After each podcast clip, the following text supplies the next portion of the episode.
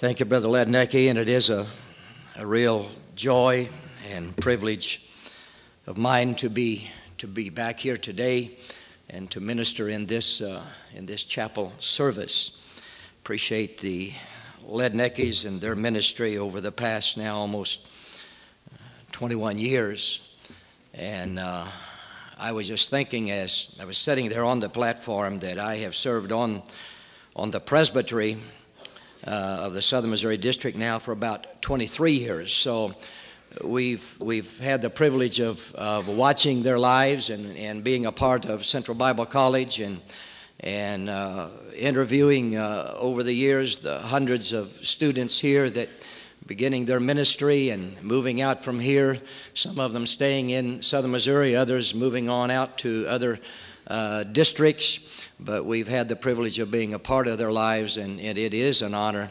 And we, we simply want to say thanks to Brother and Sister Lednicki for their many, many years of faithful, uh, faithful ministry. They've always been the same. I, and they've just, there's just been so steady. And that, that says so much. And especially, I guess, when you have the privilege of serving in, in uh, leadership positions, you get to know the importance of steadiness, of, of simply being faithful. I want to express appreciation to the faculty, to the staff as well, for your commitments into the lives of so many wonderful students, not only now, but also through the years. So it is an honor for us to be here today and to be a part of this service, and we trust that we will be able to share something that will be of a blessing to your heart and to your life, and not only a source of encouragement, but perhaps a challenge that that will help you in the days to come. I'd like to say so much today, but due to the time frame and what I want to share with you, I want to move uh, right on into the Word today. But if you have your Bibles with you, please turn with me to an old story found in the book of Judges, chapter seven, and I'd like to read verses two through eight. Would you mind standing just for the reading of the Word, and then we'll have prayer, and then you may, you may be seated. Chapter seven, begin reading at verse two. You're all familiar with this whole story.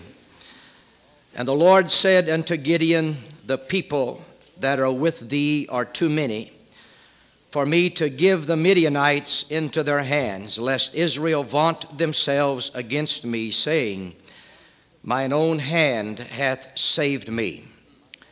Now therefore go to, proclaim in the ears of the people, saying, whosoever is fearful and afraid, let him return and depart early from Mount Gilead. And there returned of the people twenty and two thousand, and there remained ten thousand. And the Lord said unto Gideon, the people are yet too many. Bring them down unto the water, and I will try them for thee there, and it shall be that of whom I say unto thee, this shall go with thee, the same shall go with thee. And of whomsoever I say unto thee, this shall not go with thee, the same shall not go. So he brought down the people in, unto the water, and the Lord said unto Gideon, every one that lappeth of the water with the tongue, with his tongue, as a dog lappeth, him shalt thou set by himself. Likewise, every one that boweth down upon his knees to drink. And the number of them that lapped, putting their hand to their mouth, were three hundred men. But all the rest of the people bowed down upon their knees to drink water. And the Lord said unto Gideon, by the three hundred men that lapped will I save you, and deliver the Midianites into thine, into thine hand. And let all the other people go, every man unto his place. So the people took victuals in their hand and their trumpets, and he set and he sent all the rest of Israel, every man unto his tent, and retained those three hundred men. And the host of Midian was beneath him in the valley. Lord, thank you for your word today that we have had the privilege of reading. We ask that you would take it and anoint our hearts with it. We pray, God, that you would help us to see the truths of your word this morning. But Lord, not only help us to see the truths, but God, would you also help us to apply them to our lives as we have need of them today. I ask that you would anoint your servant today as we endeavor to minister your word, realizing that we do not take this assignment lightly. We recognize the importance of this time together with these students and with this faculty. We ask that your anointing would rest upon us and help us. Help us to communicate. Help us to share what is upon our hearts and our lives today. And Lord, we'll thank you for it. In Christ's name we pray. And everybody said, amen. God bless you. You may be seated. This morning, for the time that I have, I want to really speak out of out of my heart and share with you some things that that God has has given to me and just simply allowed me to to see, and I want to share them with you today. And I don't know that I would necessarily have a title for the message today. I just simply want to share three observations to help us in our walk with God that I see from this old story that we have read this morning. Several years ago, there was a man by the name of Doctor James Brown. He's in the, with the Lord now, but uh, at this time he was the executive vice president, and I believe it was at that time called the uh, graduate school, now of course the Assemblies of God uh, seminary. But he said something. He was speaking down at our campground, uh, one of our camp meeting speakers that particular year, and he made a statement I've never forgotten. He says that the professors at the graduate school, he says, they will teach the lesson and then they will give the test. But he says many times God will give the test and then teach the lesson. And I've seen that happen time and time again, not understanding why we go through certain tests, certain trials, but after we get on the other side, we look back and we can we can understand. He's he's taught us the lesson. This is a test that was given to those that are in our text today, Gideon and the people there. Three observations, very simple, not profound. Number one, God wants us to never forget wherein our strength lies. Secondly, God wants a total commitment from us. Thirdly, God uses those most who keep their focus upon Him and they are not distracted with the other things of the world. So simple. First one I find in verse two that simply says, "And the Lord said unto Gideon, the people that are with thee are too many for me to give the Midianites into their hands, lest Israel vaunt themselves or boast themselves against me, saying, mine own hand hath saved me." In other words, their confidence was not to be in their own numbers, was not to be in their own strength, was not to be in their own wisdom or anything of the kind.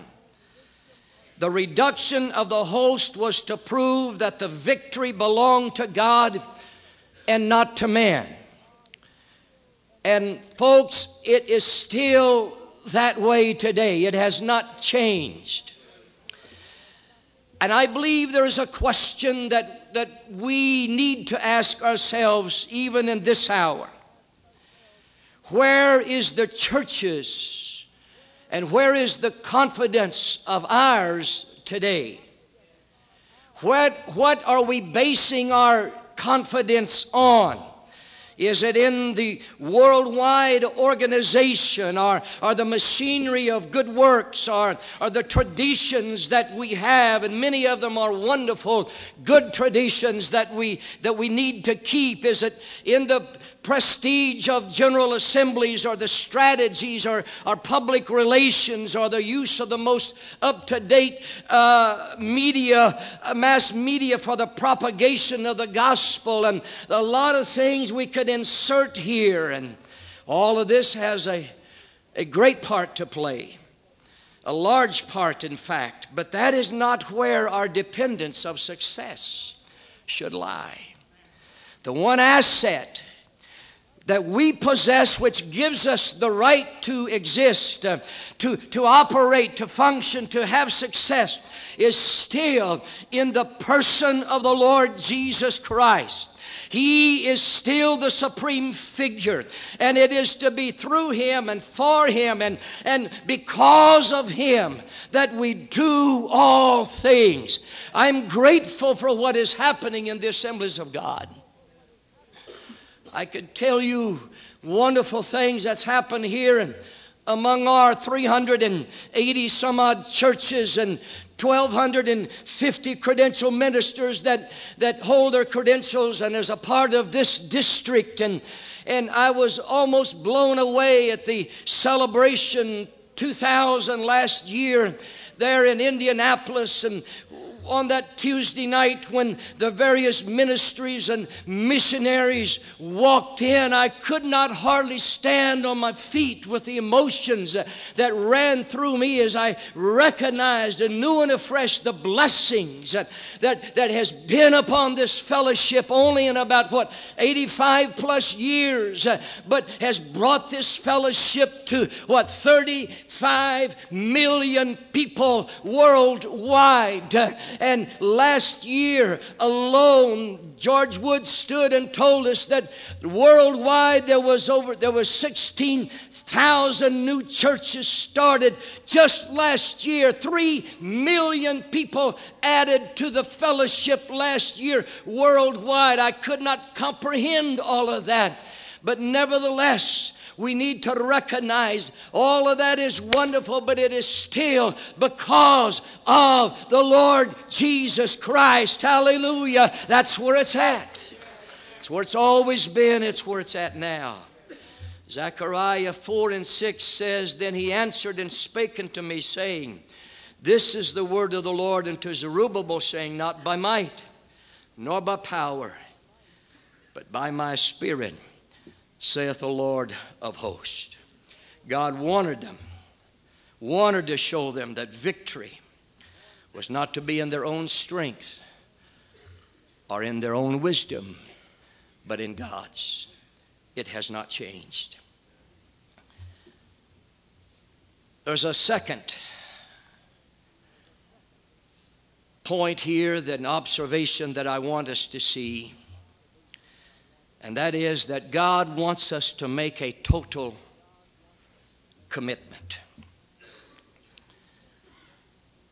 Verse three says, "Now therefore go to, proclaim in the ears of the people, saying, Whosoever is fearful and afraid, let him return and depart early from Mount Gilead." I read this some time ago. God dropped into my heart a, a tremendous challenge. There were men that were present here at this time, the thirty, what, thirty-two thousand, who really probably did not want to be there and probably should not have been there. Now, I don't know what brought them there. It's not detailed in every way. But perhaps it was a mere gust of emotion that had, that had swept them in, that had brought them there. It was good to see the old flag flying, good to be in this, with this surging crowd, good to have found a leader. But what they had not asked, what in fact they had never thought of asking perhaps, was, where is he likely to lead us? When they stopped to think of that, and when they were given the opportunity to return back according to the Scriptures, the Bible says that twenty-two thousand of them left and went home. You turn the pages of Scripture to the Gospels and you see it all repeated. How the crowds flocked to Jesus when the standard was first raised in Galilee. His personality and his teaching fascinated them. Never man spake like this man, they said. This was new. This was a thrill that they had never experienced before. This was potential leadership at its highest. This was the way to the to the kingdoms of this world and, and the glory of them. And they said, Lord, we will follow thee whithersoever thou goest.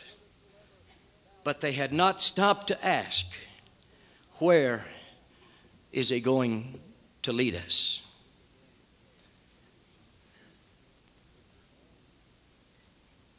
All through the Scriptures, we see those that turned away and went back.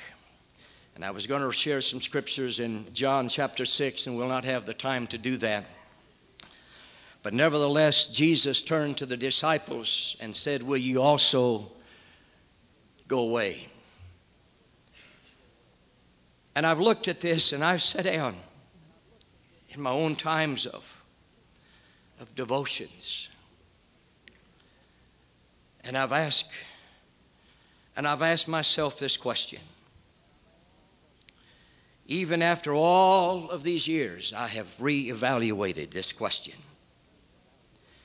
I believe it's a fair question that we need to ask ourselves as students and, and even as faculty.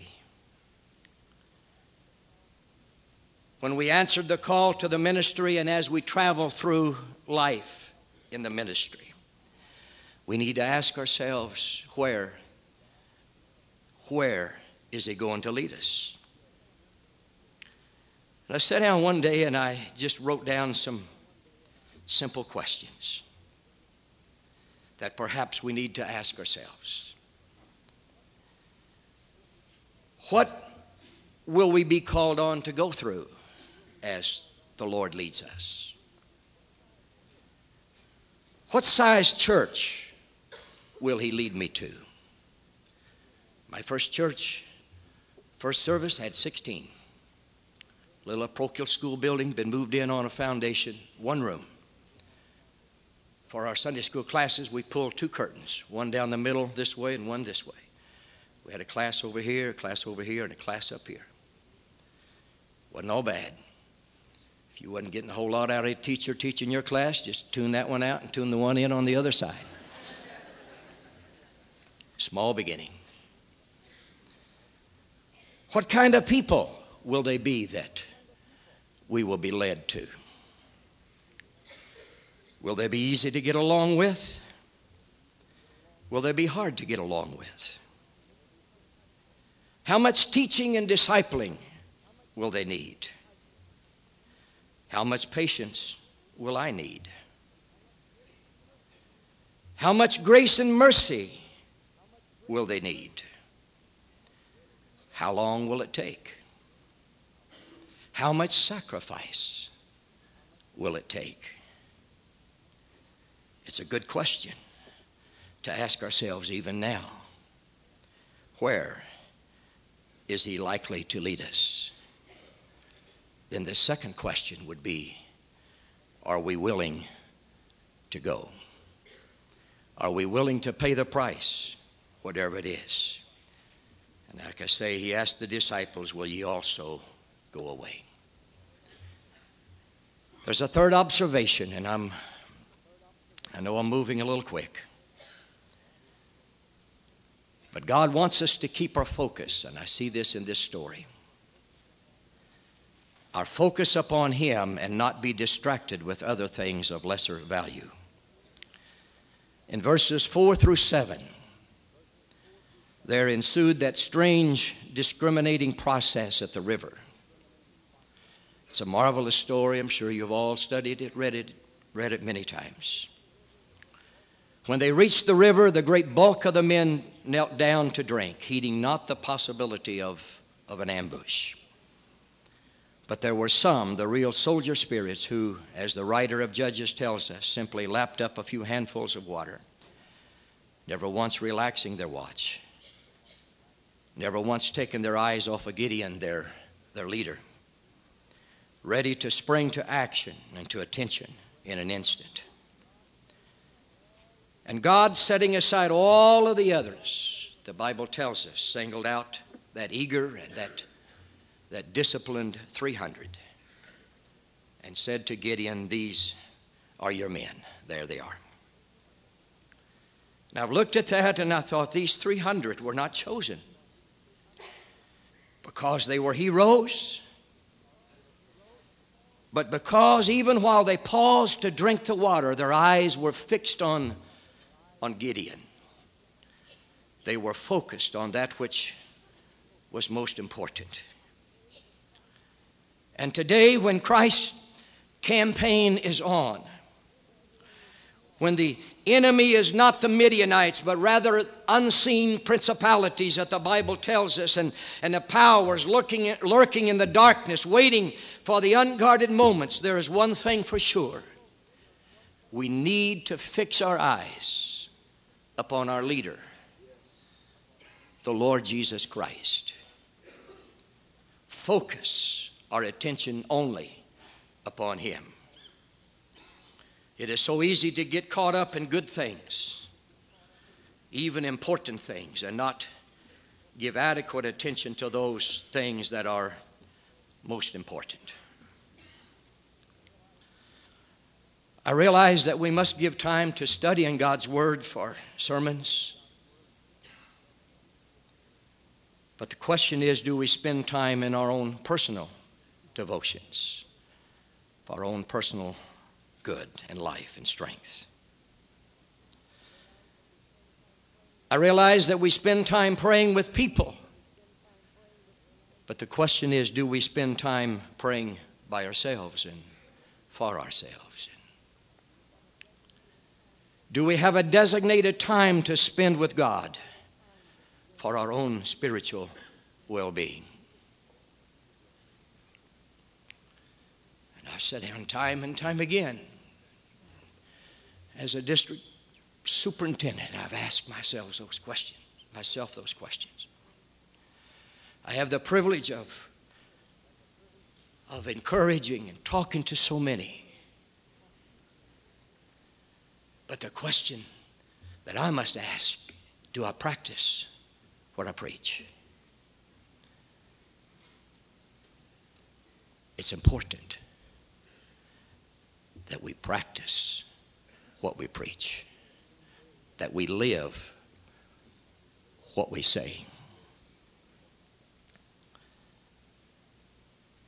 I cannot, I, I wished I could open my heart and let you Let you see what I f- feel this morning. There are so many that are losing their focus. I don't know what brought them in, but they have felt, they've sensed that call upon their life. But I've seen so many that have lost the focus, and they lose out. And they lose their testimony. It's important that we keep our focus upon Christ. Have a presbyter's meeting scheduled for this Thursday. Have a young man that got on the internet and got involved in pornography, and we've got to we've got to deal with that this coming Thursday. Lost his focus. Monday night, this last Monday night, I met with a congregation and For several hours we tried to find some resolutions to the problem, to the division that was there. And I walked, I drove into my drive at twelve thirty Tuesday morning. People lost their focus. Last Friday, one of our, I will not use any names, one of our young youth pastors, I was with my wife and I was with my daughter. My cell phone rang. One of our executive presbyters said, "Brother Moore, did you know that so-and-so has been arrested and he's in jail?" I said, "I've not heard about it." I stopped by Saturday. I was going through the town where he's in jail, and I stopped by the jailhouse and tried to see him, but because of the rules, I could not get in to see him. He was arraigned yesterday. A large bond set, looks like he's going to be in jail for quite some time. Has a wife and has three small children. Police came in, confiscated the computers at the church.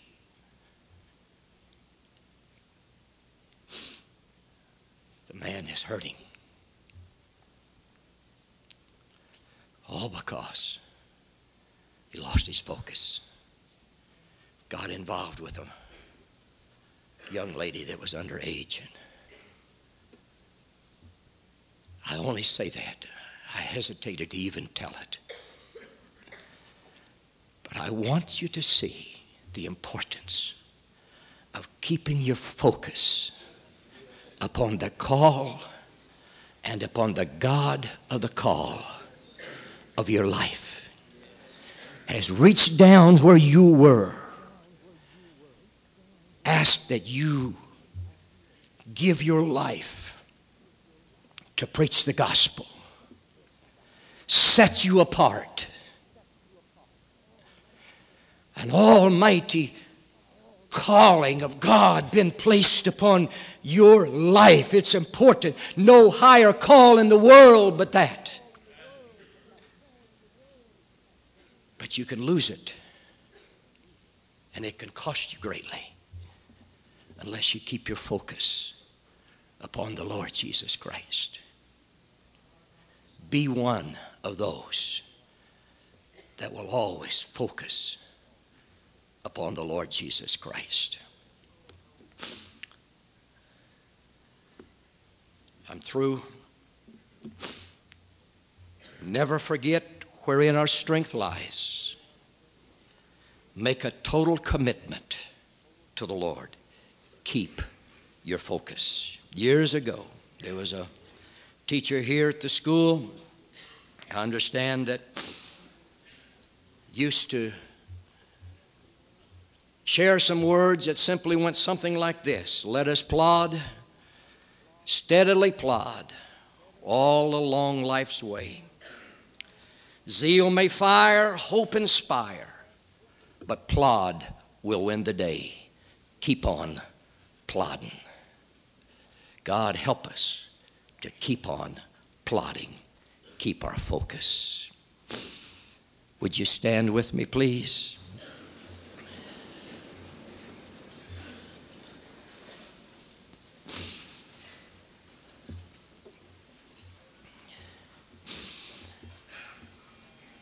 In response to this, and in closing today, I'd like for us to lift our voices. I'd like for us to lift our hands. And I'd like for us simply make a fresh, new commitment to the Lord. Faculty, district superintendent, college president, all of us. God, with your help, I'm not going to forget where my strength is. God, with your help, I make a total commitment to you. And God, with your help, I will always keep my focus upon you. Would you do that with me, please? Father, we make that commitment this morning, realizing, God, that our strength does not lie in ourselves, but our strength lies within you. It's your grace. It's your mercy. It's your love. It's your power, not ours. God, we make that commitment today that whatever it takes, we're going to stay faithful to you. Regardless of what others may do or others may not do, I will remain faithful. God, that is my desire. That is my commitment unto you. Help us. Use us, use us, Lord, to touch this world and to change the world wherein you place us. May we be faithful. May we be found faithful, Lord, in Christ's name. Hallelujah. Hallelujah.